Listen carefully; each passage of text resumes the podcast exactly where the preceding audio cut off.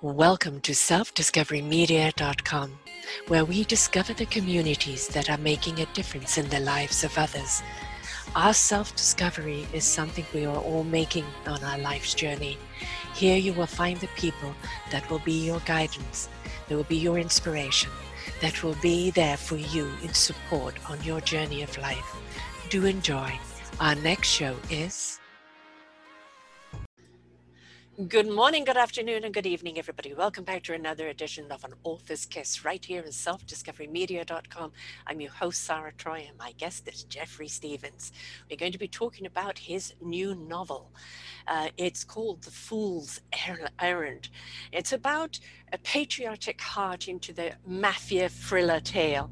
Years after the death of his gangster's father, a young man discovers a letter that sends him reluctantly defying the mob as he races to locate the hidden treasure.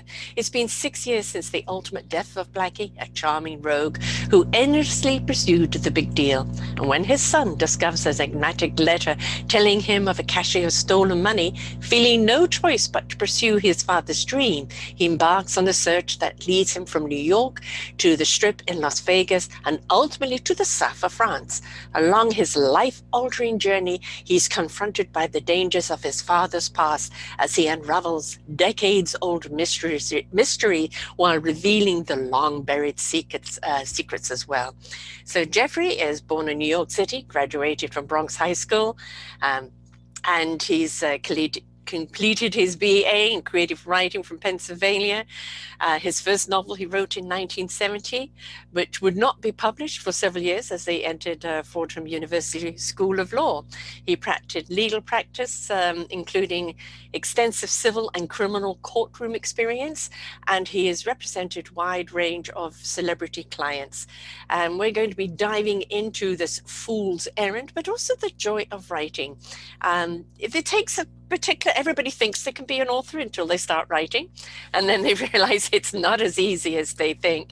But we all need a really good kind of mystery and and uh, discovery and kind of danger and and hope and everything. You know that's what these kind of books do isn't it? It takes us on a journey. It shows us exactly what we would love to kind of experience ourselves and as the you know the dangers that they go through and the discoveries that they make and are they going to get it before the bad guy does.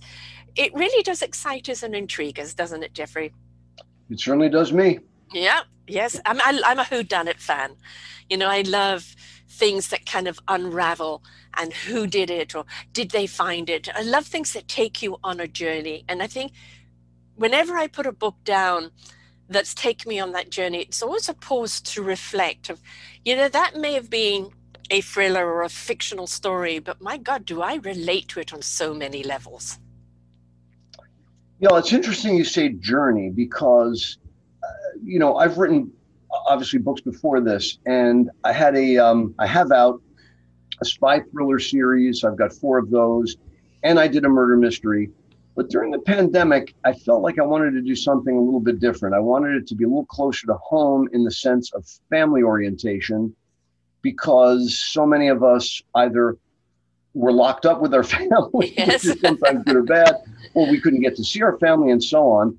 But what I also wanted to do is I also wanted it to be a little bit of a, of a whirlwind around the world type thing because we're all locked up so much that I like the idea of going from New York, as you say, over to Vegas, then down to Monaco, the south of France, and Paris, and all of that. I thought that would be a fun thing to do, especially this time with everyone, you know, s- stuck in front of their TV sets and and yeah. uh, and so on. So anyway, so that's that's was one of the motivations in this particular book, which is a one-off and not typical of what I've written so far. I mean, it's it's fun. I mean, I've actually interviewed real life gangsters, you know, and what made them gangsters, what path they went down there. And, you know, everybody thinks that they're just going to grow up and become a gangster or they become it because of the environment that they're in, the circumstances that somebody becomes a gangster. And of course, families born to it, you know, there there is no choice. They're always on alert. They're always going to be victimized, somebody wanting to snatch them or take them out, big retaliation. I mean, it's a precarious job to be a child of a gangster, isn't it? yes, it is. Yes, it is. And I've known gangsters, and I've represented gangsters, by the way, back in uh, my day when I was an attorney in New York City. So, yes, I agree. And being the son of a gangster, as we have in Fool's Errand, where where our narrator and our main character is a straight shooter. His mother was intent on him never following his father's path, and he did not. And so when he finds this letter, and this is no spoiler alert for potential readers out there, because this all is is disclosed on the first page, that he discovers this letter six years after the early demise of his dad. So this is almost like his father talking to him now from the great beyond. And as you correctly pointed out, his father was somebody who was always reaching for the brass ring and never quite got hold of it. And now he tells his son this story about hidden money and uh, that he can't give the son too many details in case the wrong people get their hands on the letter. And now the son has to make a decision. Do I put this letter back in the envelope or do I go on this crazy treasure hunt? And since the name of the book is Fool's Errand, we know what he does. Yes. so, uh, so as you say, he encounters danger, intrigue, romance, uh, family secrets, uh, and so forth and so on. And I really do feel it's it's a fun read. Um, it is a father son story, but it, it's a great kind of uh, international treasure hunt, as I say. And the reviews, thankfully, and I appreciate everyone uh, saying how great the book is and how much they enjoyed it and how much it caused them to think of uh, their own family during it and even after. I had one one wonderful woman uh, who's also a writer, uh, Nancy Christie. She she reviewed it and she said that the first thing she did when she finished the book was she hung up and called her mother. so, so it's sort of like that connection, mm-hmm. you know, is a lot of what the book is about, but it's wrapped around a fun, a fun time. Um, you know, as I said, when I read a book or even watch a good, good movie, you know, if it's caused me pause for thought afterwards, where I feel, mm, you know, what would I do in that situation? Oh gosh, you know, I, I feel that, or oh God, why did they do that? You know, uh, you know, I think that's always the compliment to the author or to, or to the show because anything that makes you stop and think and reflect you know on yeah. your own life or even on a different form of perception yes we there's certain things we watch or read because it's it's exciting at the moment oh that was a good book put it down and on you go with your life but when you've got something that you can refer back to or something that keeps popping back into your mind you know that really is kind of the hook that an author really wants isn't it Yes, it is. It certainly is for me. Look, I understand there are some books that are just straight entertainment fiction. Yep and you read them. I had a conversation with a friend the other day, and I'm not knocking any writer, and I'm not going to use names, but my friend was saying that three different times he has picked up the same book by the same writer because he had forgotten that he read it, and he was 50 pages in, and he said, "Wait a minute, I've read this one before," because that's what they're intended to be. They're ent- they're intended to be entertainment for the moment and so on. Yeah. When I write, I try and create characters of real flesh and blood. I want people to relate to those characters because I think there's value in that. I think there's value in us seeing that there are other people who suffer the same woes, who share the same experiences, who have the same attitudes, whatever. And I like to think that at the end of the book, that a, a reader is going to think back and say, gee, that Blackie was an interesting character, or that scene had certain meaning to me. So um, and and that's important. I'll tell you a funny story. You said you want to talk a bit about you know the writing process and mm-hmm. and you know people wanting to write books you know, I've written a number of books. I, I, have several that are not yet published, and I'm hoping they will be. Some I hope will never be. just for you. When you said I wrote a book back in 1970, I wanted to cringe. But anyway, but that book will never see the light of day. I promise you, Sarah. But in it was case, the catalyst, right? It was, yeah, some, yeah. it was also so his purpose. Yeah, but I have this friend of mine who's a writer, and I'll give him a plug. His name is Chris Beakey. He writes some very edgy mysteries, if you like mysteries and Chris is terrific, and we read each other's work and we give each other encouragement. And so, one of the things about Fool's Errand was there were a lot of scenes in there that were very personal, and some of which were drawn or at least based on sort of kind of things that happened in my life. And mm-hmm. so, the book wound up being a pretty long book, and it just didn't flow correctly. It just didn't flow. And one day he called me up and he said, "Listen, I have to tell you something. I know you're going to be upset."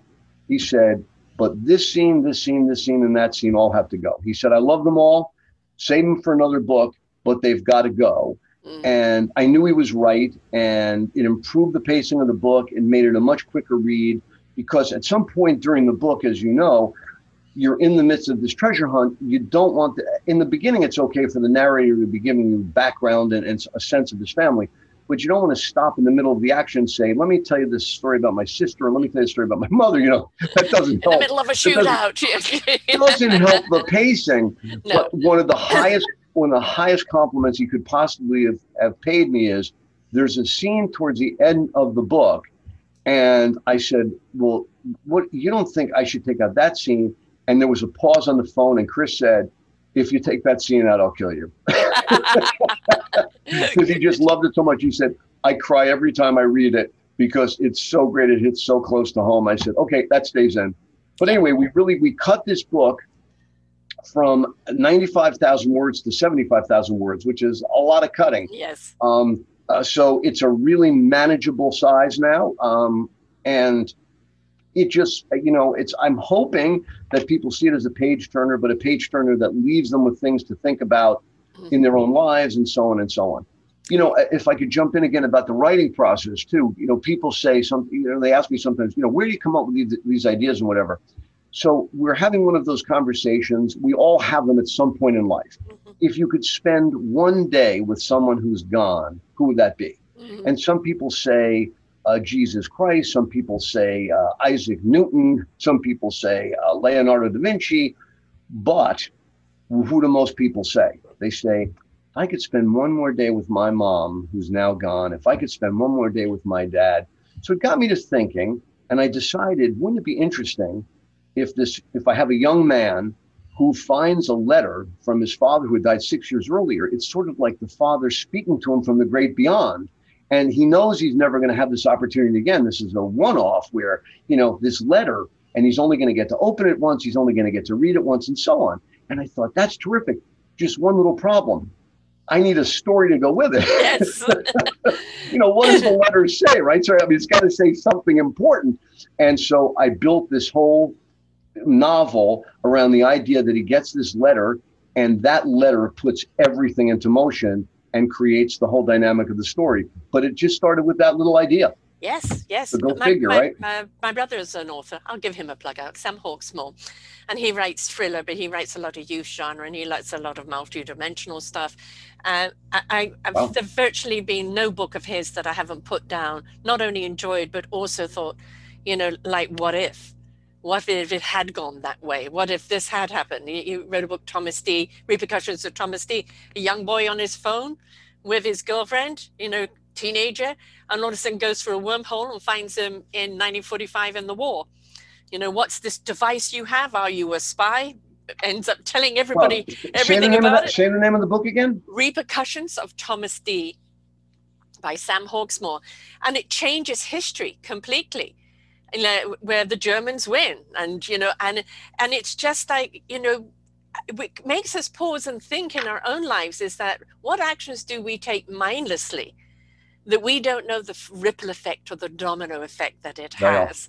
And you know i i love as I said, even if it's just simply a fun novel, and as I said, I love the mystery, I love the un, un you know the the adventures. Um, it takes you somewhere. Not only is it stimulating and exciting, but I love the food for thought. Could I do that in my position? Would I have done that? God, I wish they hadn't done that. you know, you get you become kind of part one of the characters in the book or the show, don't you? Because you know you're you're the cheerleader on the side, and my mom was an actress, and um, apparently there was one play she was doing and she had to choose between her husband and the poet and i was apparently six or seven in the audience and i go go with the poet! I got really immersed the poet seemed nicer. But That's we great. want that we want that interaction from people. We want them to to be feel like they're part of that story that they're on that adventure with somebody. Oh absolutely. Oh yeah. I i agree and that is why I think this is just my theory, but you're, right in tune with me. I think the reason that mysteries remain such a popular genre, in fact, I'm being told by my editor and others in the publishing industry that mysteries are the hottest form right now. We've gotten a little bit away from these espionage thrillers and we're back to mysteries. The reason is that we do ride along with the characters because the whole sense of the who done it is can you figure it out? Yes. I, my, the murder mystery that came out before this book, before Fool's Errand, was called Crimes and Passion. And the highest praise in a murder mystery that I could get is when someone writes me and says, I didn't know till the last page. Mm. You know, because it's, you know, because I hate when someone says, ah, I knew this halfway through, you know, that kind of thing. Or when, when Agatha Christie wrote, uh, what was the name of it? The Murder of Roger Ackroyd. Do you remember that? I think it might have even been her first murder mystery. And it turns out at the end of the book, and I'm sorry for those of you who haven't read it, but if you haven't read it by now, it's been 100 years.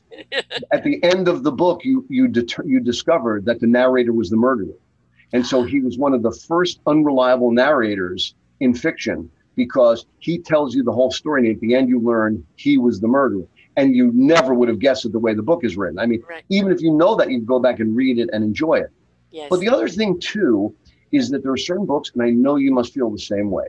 There are certain books where you become so attached to the character yes. that you're really sorry when the book is over. Mhm. And I want to name two books of that type that that really that resonate for me. One is an old book, one of my favorite. It's called The Razor's Edge by Somerset Maugham. And the main character, Larry Darrell, goes on a whole spiritual journey. That's what the book is about, which I know you're interested in Mhm. and it is just such a wonderful book. And at the end, when he goes off, you think, "Oh, come on, come on, mom! You could have written a sequel." I mean, Yes, wanted to see him again. exactly. And the other book, much more recently, I don't know if you read it. Um, it got a lot of play, and I guess it sold really well. And somebody told me about it, and I said, "How could this book be any good?" When they told me the premise, and it's called A Gentleman in Moscow. And A Gentleman in Moscow, the the entire story. I'm not again. I'm, this one, I'm not ruining anything. Unlike Roger Ackroyd, the, the Gentleman in Moscow is about the the Russian Revolution, where an aristocrat who believes in his country comes back from Paris at the very start of the book, even though he's an aristocrat and will be in trouble. And because he came back on his own, they couldn't they couldn't murder him. They couldn't assassinate him. So they banish him to live the rest of his life in a hotel in Moscow, the Metropole Hotel. And you think like, God, that's so claustrophobic. I mean, Yeah. the writing is so fantastic. The character is so great that when the book ends, you feel like you've lost a great friend. And to Mm. me, that's terrific writing. If Yeah. if I can relate to a character like that, where I'm sorry at the end that I'm not going to get to see him anymore, Mm. that's that touches me. And I'm hoping that in Fool's Errand, there are a couple of characters you feel that way about. Yeah, I, I, that we want we want that attachment again. With my brother, he, he he wrote this trilogy that it starts off being one thing, um, people finding various gifts of teleportation, etc. But by the third book, what you discover, what it's really about, is astounding. Absolutely astounding because never would you have thought of that. And but all along the line, you just think, oh, this, oh, that, and that, and that, and then at the end, it's like, oh my god, you know, it's you That's fantastic. because it keeps you on the edge of your seat. It keeps you guessing. It keeps you immersed in the characters. And I, when I have a good book like that, you better give me a sequel. I want I to know the next chapter. You know. I know it's true. it's true. People people enjoyed Crimes and Passion, and so I have written a sequel to that. Fool's Errand, I haven't done anything about yet, As but yet, I as say, yet. but as as of yet. But um, but yes, it's so great when you relate to the characters, and so in a murder mystery, if there's a detective or a character that you really like, and you're engaged in the what's going on and trying to figure it out along with them, you know that's the other thing about murder mysteries. You know, we have the typical murder mystery, which is a murder's committed on the first page, let's say, and in comes Sarah, and she's the detective, and now you ride along with her as she figures it out, right? That's typical. Then you have the other version in the genre, which is Columbo, which is we know exactly who committed the murder. Mhm. And now the game and the fun is working with Columbo to see how he's going to trap the murderer into exposing themselves and, and giving themselves up or, or, or, you know, admitting the crime or whatever. And, you know, I love Columbo. He was a great character, Peter Falk. He, it was terrific. But I like the classic murder mystery where I don't know what happens Yeah. and it sort of goes along like that. So anyway, It's a matter Yeah, of taste. and, and also that it's not always just a straight kind of murder murder mystery. You know, That's right. You know, talk about because my brother writes these things, and you know, he's just written one. Um, we feel your pain, so you don't have to. And it's like, okay, what's that about? And it's about a guru who can take pain away, but it means somebody else has got to have it. And so it and it uncovers, you know, kind of conspiracy and and you know, just a whole pile of stuff. And Mhm. I love I love that where when you know when a thriller can take you down. Oh gosh, you know, I it isn't uh, taking you away from the story. It's taking you off in a direction that makes you more engaged with the story, because it's Yes. revealing things that you kind of you look at and you go. Because so many people kind of maybe write it for a linear. We don't want linear. We want the no, no, twists no. You and don't want linear. You know, he- I remember him in one of his books once uh, uh, writing himself into a pit, and it took him a week to write himself out of that pit. you know? And and Oh, I know that's why, that. right? You know what it's like with a writer. You get so caught up Oh, with yeah. something, and then basically you kind of come to a stop. It's like, okay, well, I got myself into this. How the hell do I get myself out of it? Right? Exactly. no, exactly. That's right. Never paint yourself into the pit. Always, you know, always leave yourself that opening when you get up from the table. Come back the next day. At least you know where you're going to go. Yeah, so true. Yes. Yeah, well, it took him a week to write himself out of that one. But um, I think that's also something we don't realize with authors. You know, so many people are now, you know, writing books and a lot of self-help books and etc. And they all have their their validity. But there is, you know, there was a, another author I interviewed, and she was, um, was it a stenographer, you know, in the court? Uh huh. Uh, she was the artist, so she was the criminal artist in the courts, and uh, she learned so much from doing, you know, um, these crime arts over a number of years that she actually created a, a story about a woman who did this, who then became a kind of a private eye unwillingly. And, uh, and then it went into a series. But because she brought her expertise of what she knew, into it it just it took you down this journey because we always take what we know in life and put that into the story because Well, that, that makes the best writing. yeah it does because it's it's it's got that foundation and that validity that structure because you always need a structure in a book don't you That's right. You can always recognize when someone's faking it. You know, yeah They yeah don't know what they're talking about. I mean, you know, for example, I'm not going to write a book about the circus anytime soon because I don't know anything about it. But, you know, I did know about crime and about Mhm. law and about espionage and things. Those are things I've been involved with, and that's what you that's what you should write. Yes, I totally agree. you know and i know in the case of my brother he's been writing all his life and he researches and he, he even goes and visits places if they're going Oh, to be too. in the scene oh, me Um, too. he will, you know, read any historical things that need to be known. Um, he wrote one on the pandemic back in 2000 something, which is, was about the SARS, and he researched all of that. And if you don't have that kind of truth in there, that that connection in there, either historically or currently or something, you know, some nitty facts, it becomes a little bit what I call kind of the too fast and the furious. It's all about the action and isn't about the substance. That's right. That's right. No, I totally agree. I totally agree. do you have a writing process are you kind of very disciplined is it this amount of time or you do this or that you, You know, I'm I'm pretty disciplined. I, I, my mo is that when I'm working on a novel, which is not always. I mean, I take breaks in between and I do different things, and I write uh, political commentary, I write nonfiction, and things like that. When I'm writing a novel, I like to write at least three or four hours a day, and only in the morning. I'm I'm Mm. useless by the afternoon. by the afternoon, I have to go do something else. But I like to do it in the morning early when I'm fresh, when my mind is clear, and I used to write by longhand all the time and then transcribe it to the computer. But it's gotten to the point where, you know, we're all so conversant on the computer that I write directly pretty much onto my computer now. And I know that people feel it's not the same thing. And they're right, it's not. You don't get the same. There's something about your hand, you know, a fountain pen, a pad, there's something about that that that makes a connection that a computer does not. However, you know, it's a lot easier to edit right away on a computer, or you say, "Oh my God, that was awful," and just take the whole paragraph out and then rewrite the paragraph. It's a lot easier to do it that way. So, anyway, that's what I've done. But I also the other thing is, I always and people ask me this, I always work from an outline. I have Mm. tried the other process. I come up with a great idea. I come up with a great character, and I said, "Let's just run with this." It never runs. You know, that's where people talk about writer's block. That's where Yeah. it comes from because with an outline, even if I'm having a bad day, I know that I could say, okay, today I'm going to write about my interview with Sarah. I know it's going to happen. And I know that, and, and I don't know maybe how the interview is going to go. Maybe you get up and start yelling at me. Maybe someone comes in and hits me in the back of the head while I'm talking. Who knows? But at least I know I'm having the interview with Sarah that day in the book. And working without an outline does not work for me. So that's just my advice. Other writers may may operate differently, but I like an outline, not too detailed, Yeah. because you like spontaneity, and like you know you want to have uh, a certain amount of leeway. Like we were talking the other day, someone asked, "What do you start with Mm. in in your book?" Uh, you know, n- other than the main character, maybe the the main kernel of an idea. I always start with the ending. Yeah, a lot of people do. Yes. You Yeah. need to know how Where you're going to pay the reader off at the end.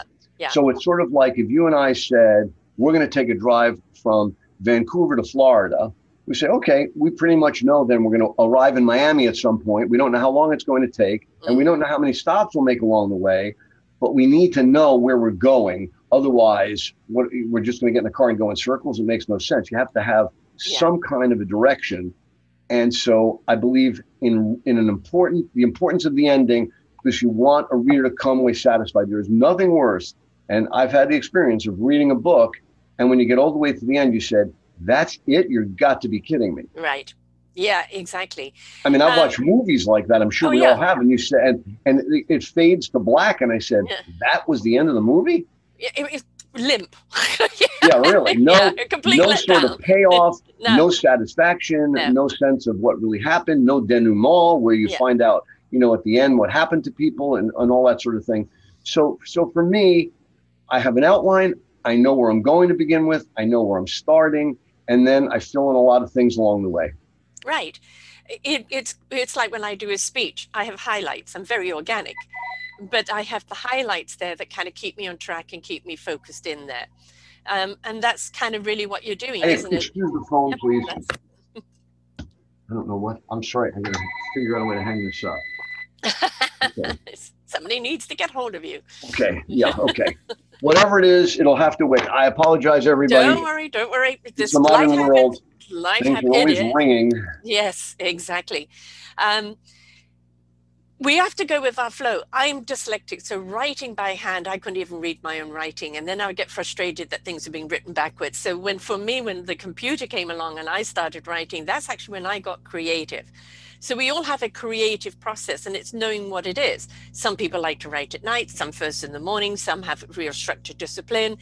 It is that if you are really intending to write, is kind of I think you you have a dialogue with your characters beforehand. Um, Excuse me one second. I'm sorry. We'll get back on track. I remember reading years back, Joyce Carol Oates worked like 10 hours a day or something. She would write in the Mhm. morning, then she would take a break. She'd teach or something wherever she was teaching in college. Then she would come back and do rewrites. I could never do that. no, I would be so useless the next day for writing. I, you know, and I hate to invoke a name like Hemingway, but I remember reading about Hemingway as a young man, and he said, "Make sure there's something in the well, you know, so that Yes. you so that you come back the next day and there's something there. Don't write the well dry, because Mm, if you come back and you've got nothing next day, those days start to string together. And I believe in that. I think you really have to, you know, you have to, you know, keep it going, but know when to stop and then come back the next day. I mean, you know, um, a lot of people even may go for a walk, may go do something, and you know, all of a sudden, the the the next part comes into it, or a character comes into it, and it's like always have a pen and pen ready to write down because then that's somebody you're going to insert. Because it's not like everything is creative the moment you start writing or at your computer. Is that if when you're immersed into a into a book of storytelling, little characters are going to kind of pop in when you see somebody doing something, and if oh that character will be good in the book. Do you find that? Yeah, sure. Oh yeah, absolutely. Absolutely. And and you have to be open to those things too. Mm-hmm. It's the other the other thing I think uh, it's sort of in, in the same line is this. You you write a character, let's say whoever it is. I write the Sarah character. And she and Jeff are having a conversation and then she lies to him about something. And I- I'll just sit there and I'll be so troubled because I'll say, wait a minute. You built a character who is so honest and has such great integrity if she lies, she wouldn't do that. So what happens is the Sarah character becomes life and blood to me, becomes real life. And so I know that your character is not going to lie. And mm. so I have to rewrite the scene. Right. And that's so important that that characters within the universe of the book you've written, they have to be authentic yes. within the book. You can't have somebody do something completely out of character because then it makes no sense. But it also worries the reader. That's right. You know, you get stuck on that. Why, why, why did they do that? Why did that happen? And well, you get, and, and, you could do that. By the way, you could do that for, for effect. Like yes, maybe but, but it turned out, yeah, it turned out she wasn't so honest. You know, right. maybe that's what the yeah. character's about. But but you don't want it to, be, keep you there and stop you from moving on. That's you don't right. want it to disturb you. You know, it it, it can upset you if something you know somebody dies along the way. But but if you take somebody, if you take a character so completely out of character, that's right. It, it, it's too much of a jolt and it disturbs people and then they've lost the flow of reading and it's like totally. Well i don't which, want to read this anymore. No which doesn't mean that characters cannot be three-dimensional. For example right, exactly. uh, just just to use fool's example uh, fool's errand is an example.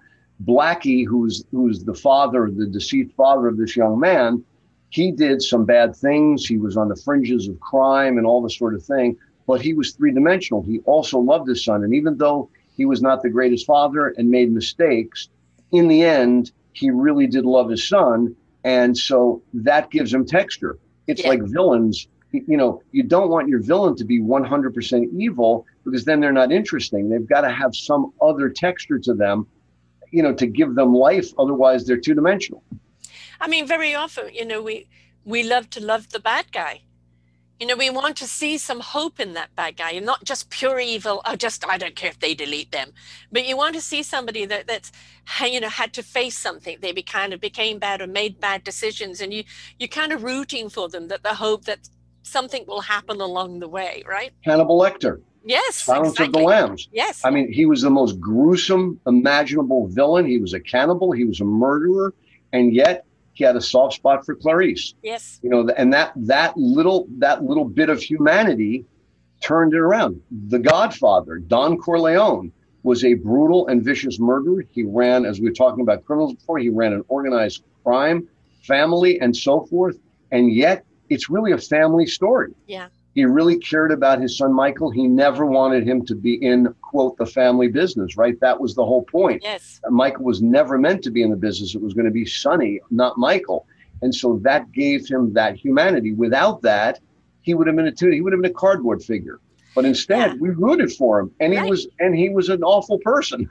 I know. I mean, and it kind of makes you question how can I root for the awful person? And I think is there's a sense there that belief that we can all change under the right circumstances. And they say, oh, you know, a leopard never changes their spots. But I think, you know, that um, if there is a willingness to see that something is not working and you're willing to change it, whether you succeed or not, people will root for you right? If you're trying to put a wrong right, people will root for you because you're feeding the right energy instead of the wrong energy.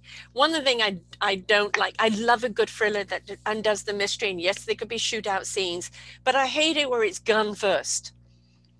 You know, and masses of bodies everywhere because no, I agree. Where's the intrigue there? You know, give me you know i mean i was i was the fan of you know obviously the saint and danger man and and uh, you know the james bond and everything. I loved the situations they would get in and have to get out but you know now it sure. seems to be everybody just shoots their way out you know and it's like where's the story there? Well you want something, more, you want something more clever than that. Yeah. you want something more clever than that. I completely agree. Yeah some of it is just you know some of these body count movies there, there's a series, and I shouldn't pick on anybody because I know people like this. And in fact, I, will admit I watched it.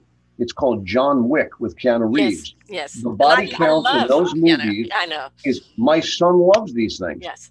I said he must have killed 400 people in two hours. Yes. it's like, and it's exciting and it's cleverly yeah. plotted, but it just, I don't know. You you want a little bit better than that, I think. Yeah, I think I think more mind intrigue and you know some heart intrigue in there. Um, yep. We don't mind a villain, but um, you know, if, and sometimes you're rooting for that villain. But if it's just carte blanche, you know, it's where, where's the story in that? You know, no, and also no, I agree. glorifies I agree. balance, and you know, it.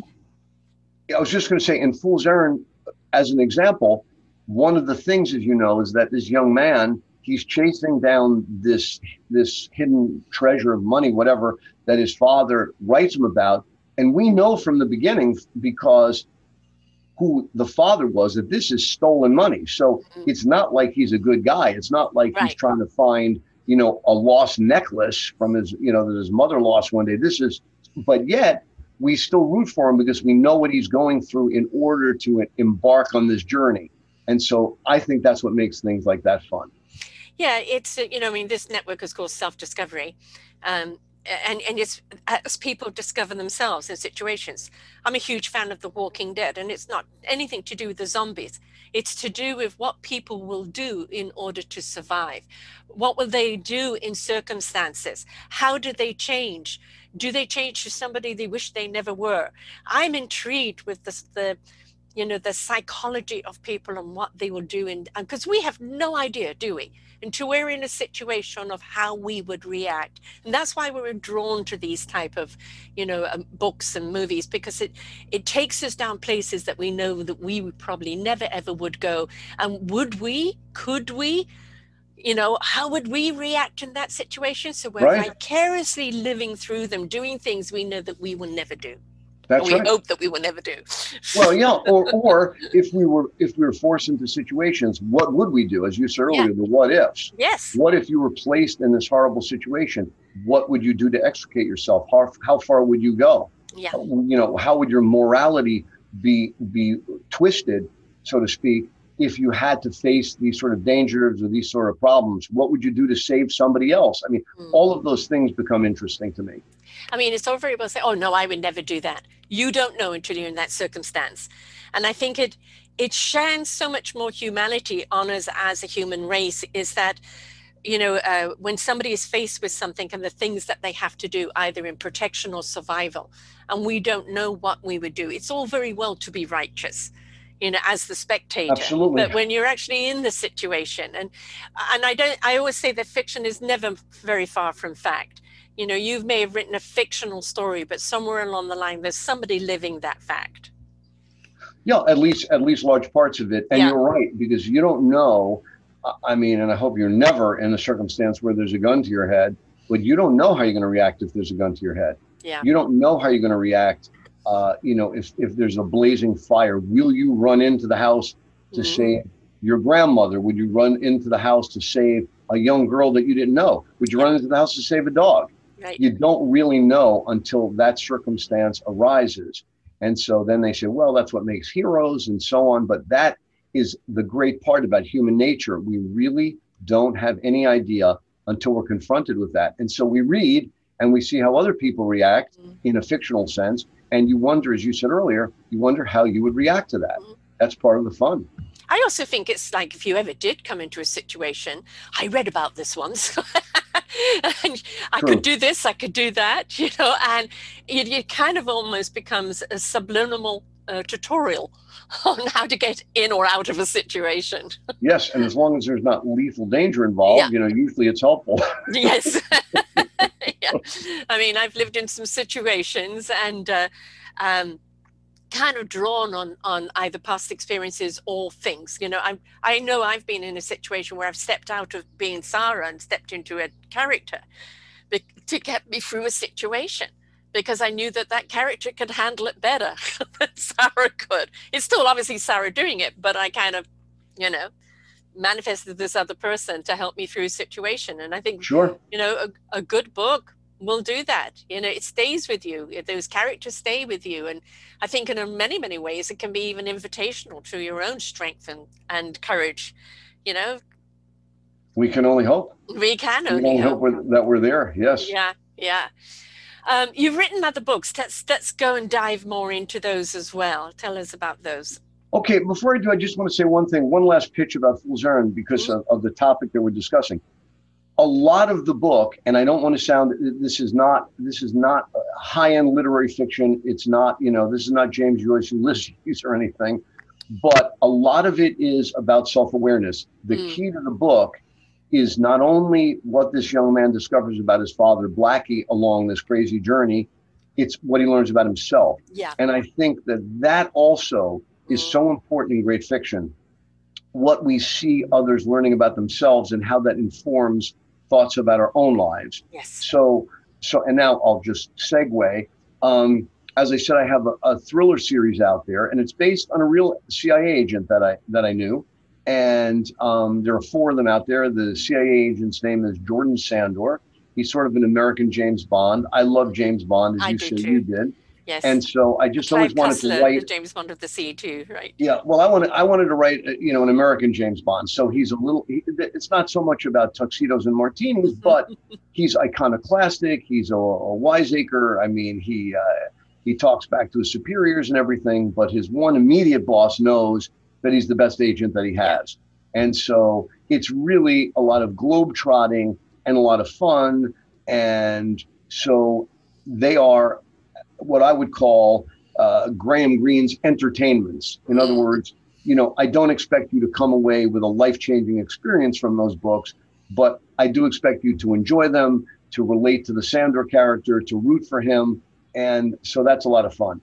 Um, then I then I came out with a uh, Crimes and Passion, as I mentioned, which is a murder mystery, and that book is a little bit more attuned to who the characters are. And the background on that, to, to just take a deep dive just for a second, it was a point in my life when a lot, a lot of friends were getting divorced. I mean, a lot of friends, almost like all these marriages hit a wall. And it was strange because these weren't six year marriages, these were 20 year marriages mm. and more. And I thought about, gee, why? I mean, I'd like to like to write a book exploring that. And then I thought, boy, that'd be an upper, right? I mean, about all these divorces. I don't think so. So I thought, well, what could I wrap that around? And I thought, how about a murder mystery? Mm-hmm. And so I created a situation, and again, it happens early in the book, where this woman who is uh, she's writing a journal about her various sexual exploits, and it turns out that she has been tracking down and seducing the husbands of the women with whom she's in a group therapy as well as some other women, uh, uh, other husbands, by the way, and creating a journal about it. And she gets murdered in the opening scene.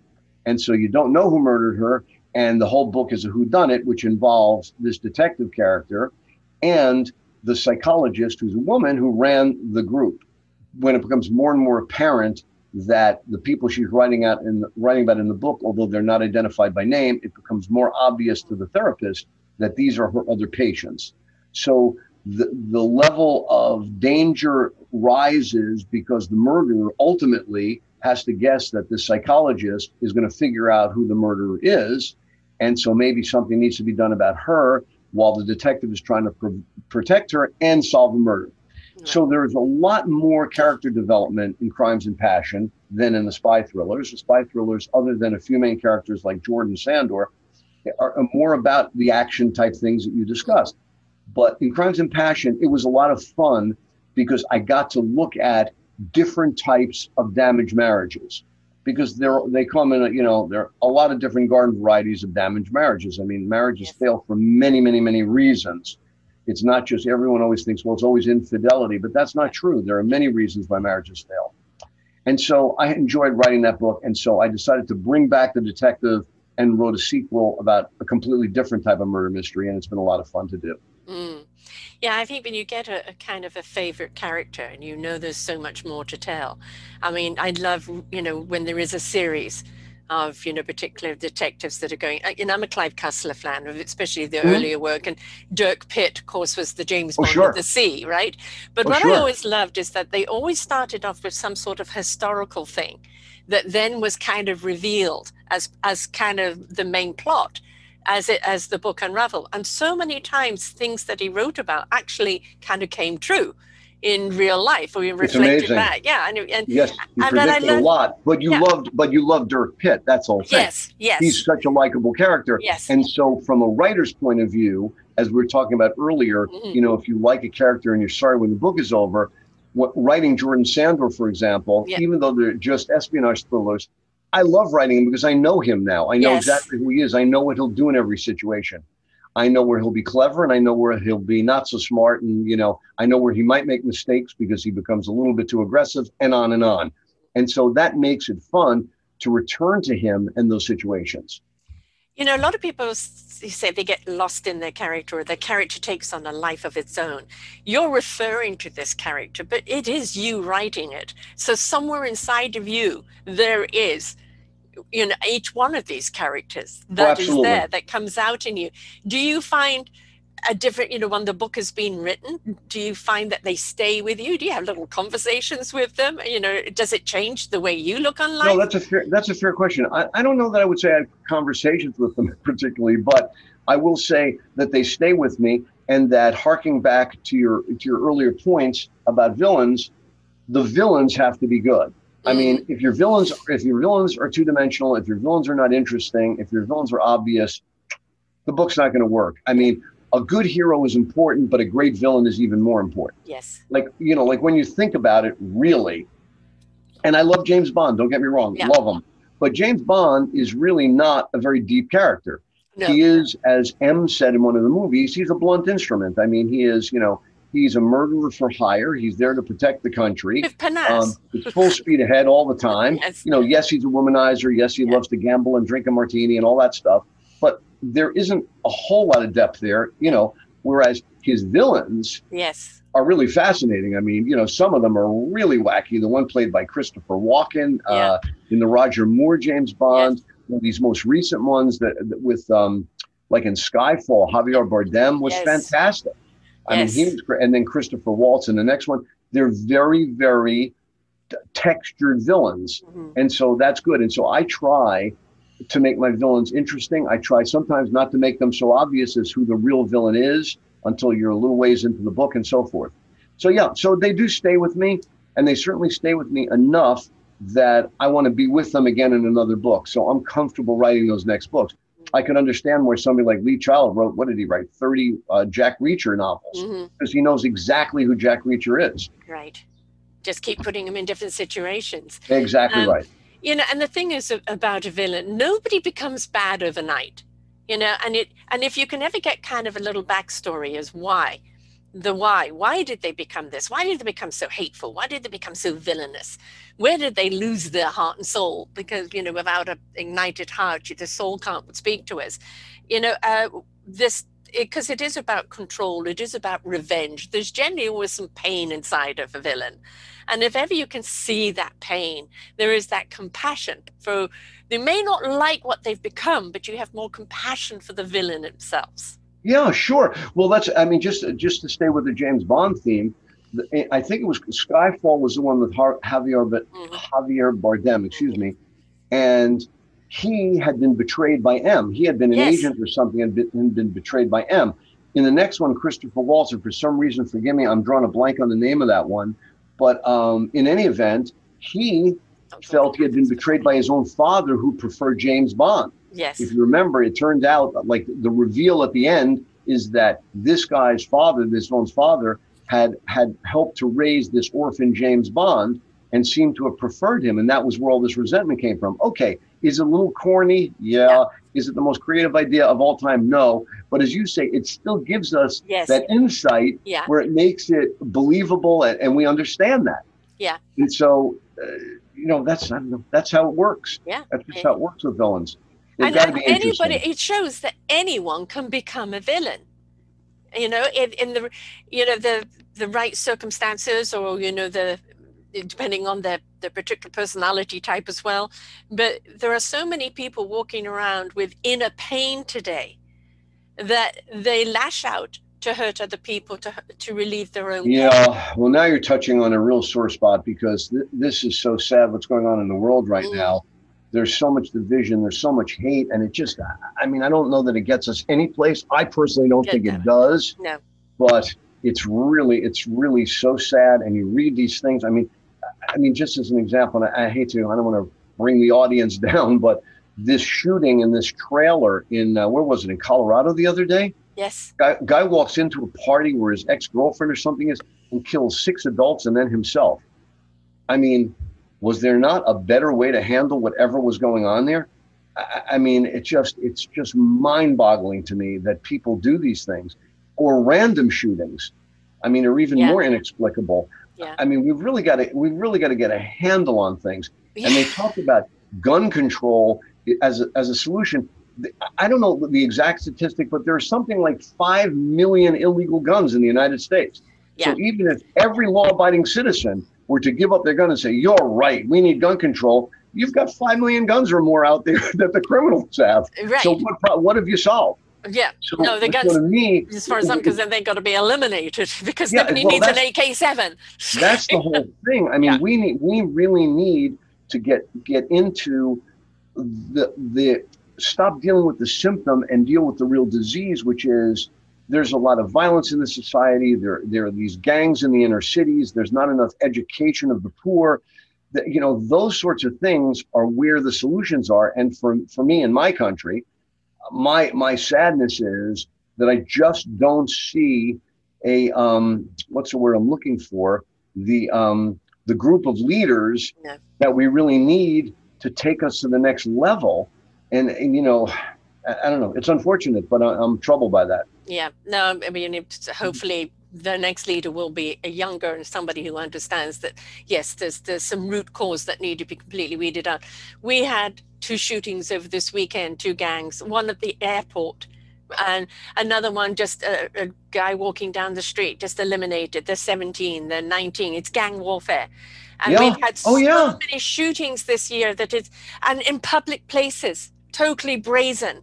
And and I do think that a lot of the TV and the games glorify that because they never see the consequences or the ricochet from it.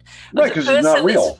Right. And, you know, as one person said, I live on the street and I'm afraid to walk down it. Nobody, you know, those people that are so happy with the gun trigger, like, you know, the movie, as you say, John yep. Wick, you know, it, it is like, well, what about the people that nearly got shot or got shot with a ricochet bullet or uh, you know that have those that are real lives. They're real those lives real that lives. you're in Look, you've just taken that person out but what about the mess you've left behind? Well, i am i'm in connecticut as as we mentioned before i was talking to you about before we went on the air and so you know i'm right near new york city. The other day i think it's two days ago a young guy with a gun walked into the crowded times square attempted to shoot his own brother now, get to this. He was attempting to shoot his own brother, which he could have waited till he went home or something. But he attempted to shoot his own brother and wound up shooting a seven year old or eight year old girl. I, am not exactly sure what the age was. And this police woman scooped this girl up in her arms and took off at a dead run to get her to a hospital because she didn't even want to wait for the ambulance. Right. That's how crazy the world is right yes. now. Yes. It's like in Times Square. So, yeah. I mean, and, and the thing is, you know, guns don't kill people if they're not in the wrong hands. You know, it's it, eh, you know the police and the military should have guns. I understand if you're way out in the rural, you need you know protection, but it's just be, it's become too glorified. And this is the thing I think when it comes to the right, we've talked about the movies and the books where it's just about take out as many bodies as you can yeah. As opposed to a book or a, or a movie that can take you into the unravel, the story, the content behind it, and that there is a solution, a dialogue or an action that could be taken that isn't like the machete coming right. out. You know, right. no, you're this right. is all they're seeing. This is, you know, you talked, you know, about the attention span, you know, of somebody, um, you know, I've had people say to me, "Oh, your shows need to be shorter," and I said they're not designed for those people with that attention span. They're designed for the oh. curious people that really want to know some more in depth. Oh my God, sir! You know, sir, you raise another great point, which mm. is we live in a headline world. Oh, people don't read Twitter behind world, the headlines. Yeah, yeah, I know incredible. Yeah.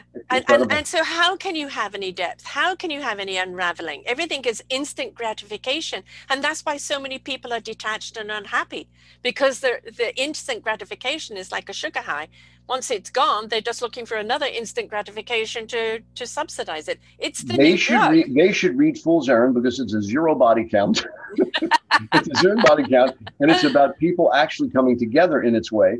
Mm. And that's another reason, as I said to you at the very outset, that's another reason that I went in the direction of writing that sort of book during the right. pandemic. Yes. Because I think we need more of that. Yeah. And, you know, we need to have life affirmed. We don't need to have life diminish. No. And it's really something that we all have to address together. We really have to come together and address it We're all on the same planet. We're all breathing the same air. You know, the things that are going on are reprehensible, but there are solutions. But we have to have the courage to enact the solutions, to take the steps necessary. Empty promises, more of the same is not going to get it done. It's just not. And the thing about reading a book like you've got there, like yes, you said zero body count, it is about him unraveling a story. It is about not only the discovery of his father, but himself along the way. If we are more willing in our own lives to do our own self discovery, to have something inspire us and invite us to take our own journey and to look at resolving a situation instead of just getting up in arms or anger about it. Every single thing has a solution if you're willing to feed it. And the more we're actually willing to go down the road of kind of reading about, you know, how your character solved that solution, it's like, oh, okay, that didn't seem too difficult. I could apply that in my own life. It isn't just read the book, put it down. There's always points there that can That's come right. back to you. That's right. Bless you. yes. See you sneeze, it must be true, as they yeah. say. yeah. So yeah, it's it's true. And so there are things we need to address. And so we need to basically be good to each other. We need to be aware of who we are ourselves. That's the beginning. As you say, self-awareness is mm. the, the beginning of everything yeah, if you don't, if you're not true to yourself, uh, you know, I hate to say things like "to thine own self be true," but it's it's, ab- absolutely where it's at. I mean, that's where we have to begin, and then we can build relationships and have authentic relationships with people, and the society grows from that. Otherwise, it's going to get worse. When we read a book from chapter to chapter, we grow with the characters. We're now on the, the next adventure. Where are they going to go? We don't want to go to the end of the book and see where they got because it means absolutely nothing if you're not willing to understand the journey along the That's way. That's it. It's the journey. It's and our journey. lives is, you know, in our own book of life, we're going to have many chapters. So, you know, be willing to explore them, be willing to experience and learn from them because it just makes your next chapter even more interesting. Yep. Woody Allen had a very funny bit where he was with, so I, I forget if it was a movie or if it was a stand up thing, but anyway, he would go into the into a bookstore buy a murder mystery, open the last page and read it. And his friend said, Why would you ever buy a murder mystery and read the last page first? And of course, Woody Allen was famously depressive and he said, In case I die before I finish the book, I want to know how it ended. and, so, and so it was really he was making fun of the very thing mm-hmm. that you're that you're espousing, which is yeah. you have to take the journey, otherwise it doesn't matter. It's it's like you say about instant gratification. Yeah. People don't want to work; they want to win the lottery. People don't want to go to their job; they want to get unemployment benefits. Right. People people yeah. don't want to don't want to lift lift that barge and tote that bale. They want welfare. So you know this is the whole point. Life is about understanding yourself. It's about working hard. It's about being true to the people you love. That's where joy comes from. Living. How, how people don't get that all these yeah. thousands of years later is really mystified. You and, know, and, you know mystifying. we, we have more access to books, to to to YouTubes, to toast, to podcasts, to everything. We have all of this at our fingertips that can help explain, that can help guide us, that can help nurture us. Yet we still stand there, you know, going, I don't know what to do. You know, participate in your own life, be investigative, be wondrous, do be inquisitive. You know, your own self discovery is yours to discover, not somebody else's, yours. That's right. How your life is going to end up, what that next chapter is going to be, is your participation in your own life. Right. I don't want to know the answer. It's like right. It's like they say. I know I'm like going to die. Know... That's the end of the book, right? How That's right. I but they, they, say, would you like to know the date on which you're going to die? No, of course no. not. You, no. you want to live the journey. Look, exactly. how many times do we see? And I'm sorry to say this. I'm not picking on anybody, but how many times do we see the children of the rich and or famous have all kinds of problems. Yes. With drugs, with orienting yes. themselves. Why? Because they're not motivated. They're not motivated to do anything. Everything is handed to them. Yeah. So they don't get the joy of building something. I admire wealthy families who insist that their kids work, that they don't give them everything. I remember reading, uh, there was a story way back when, God, I'm going back in the memory bank now. but I think like I read when I was a kid that Bobby Kennedy, obviously, he was a Kennedy. Mm-hmm he gave his kids a dollar a week in allowance. And I remember saying to my mother, cheapers, that's what you give me. What a cheapskate he is, you know? And she just looked at me, she said, No, no, no, he is a smart man. Yeah. He's a smart man because he made them earn the rest of it. If they wanted right. to make more money, they had to do chores or they had to go run errands or they had to do something. And that's how you build character, yes. not by handouts. No. No, and as you said, a lot of the, the people that um, have been born to that riches, they they've uh, they're so in a bubble they have no reality. You know i'm always using the metaphor that if you're going to go and do business somewhere when you walk into that building if it's dirty if it's not being cleaned up the bathrooms are horrible the lifts are greasy by the time you've got to that office of that big ceo of that company your entire image is is completely marred. How do i want to do business with somebody when the place is so unpresentable? Good point. So the janitors are your first front. They're the people that work the hardest, that they're unseen, that are paid the less, but they've set the stage in which for the CEO to to be able to present himself. So, you know, we we forget and we put down the hard workers and we absolutely. Should, oh absolutely. And i think covid has done a great deal of that to show us who the real heroes are. It's not the big ceos or the big people with the big money.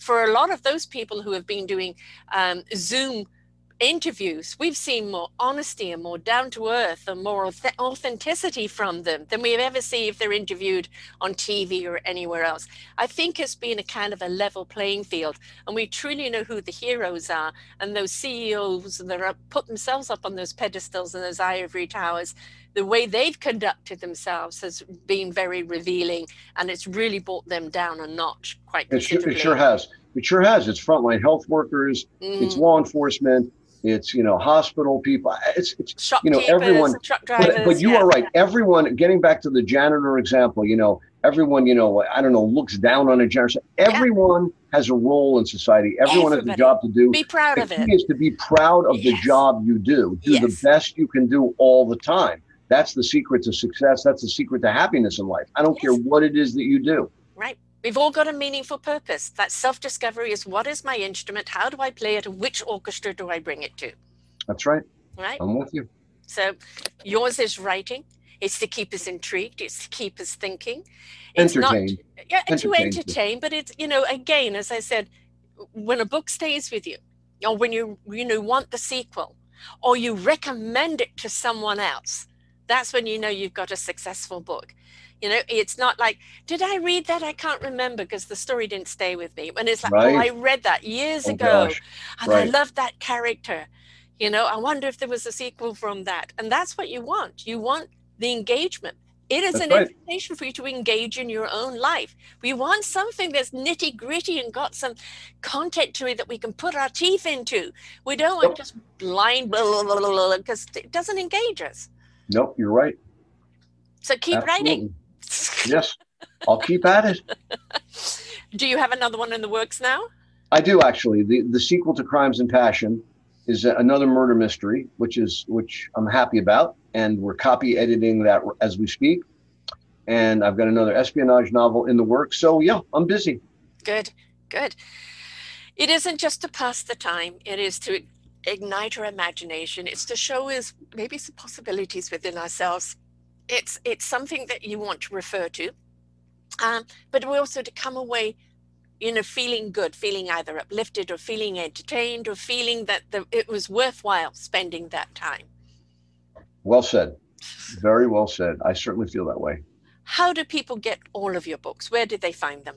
Um, uh, first of all support your local bookstores because they've really taken a hit during the pandemic. Yes Yes. Um, so I don't know where people are going to be watching this, but if you've got a local bookstore anywhere in the area, yeah, everywhere, you know, if you can, even if they don't have it on the shelf, just order it. It's Fool's Errand, Jeffrey Stephens with a PH, by the way.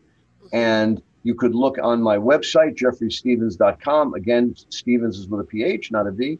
Um, and obviously, the 800 pound gorilla is Amazon. If all else fails, it's available on hardcover. It's on sale right now for the upcoming Father's Day. And it's also on Kindle, and it'll soon be available on audiobooks. And all of my books are available there. Excellent. And you know, this is a good time, and people aren't back to work full force yet. There's still plenty of time at home. Uh, even though, you know, if you've had a hard day of work, sometimes you just need to decompress and kind of putting your feet up, a good glass of wine, and a good book, you know, and I'm one of these people, I can't just read a chapter at a time. You know, I get lost in the book. I'm pretty well going to read it until I finish it or take a couple of days to do it because I'm on that journey. That's the way I love That's to the read. best it. way to read. Uh, that's the best way to read. You're there, you're there with it, you know. My kids used to laugh at me with the Harry Potter books because I was the only one completely immersed into them. but I think me people need to do more reading.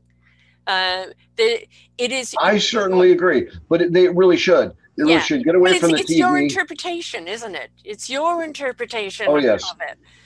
And then book club, you know, the reason for a book club is that you've received this from the character, somebody else has seen something else, and somebody else has seen something else, and you get that conversation, and you suddenly you're looking at things in a different way, you know. And I wish people would have more book clubs and more podcast books to have the discussion as well. So don't just put the book down and forget about it. Refer it, you know, uh, and uh, speak about it. That's what social media is about, folks. I've just read this great book. You know, come and read it, come and listen to it, because don't just share mindless conspiracy theories. You know, it be engaged and share something fun. so, Right, you are.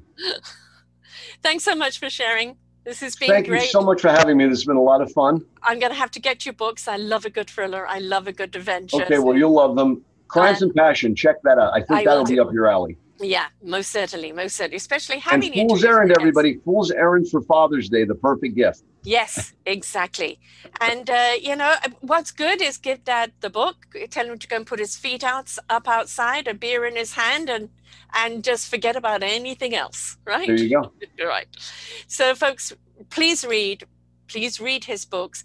Remember, being engaged in a book, you don't just put it down and forget it. If the characters are good, if you've really been immersed in it, you take it with you and you never know when that character is going to come up in your own life. So please support Jeffrey Stephens with his books. Um, a good thriller is really good for your heart and soul. So until next time, bye for now. We hope that you enjoyed the show. You will hear many, many shows here on selfdiscoverymedia.com. We have new shows for you out every week. Just find them on our podcast or, or What's New.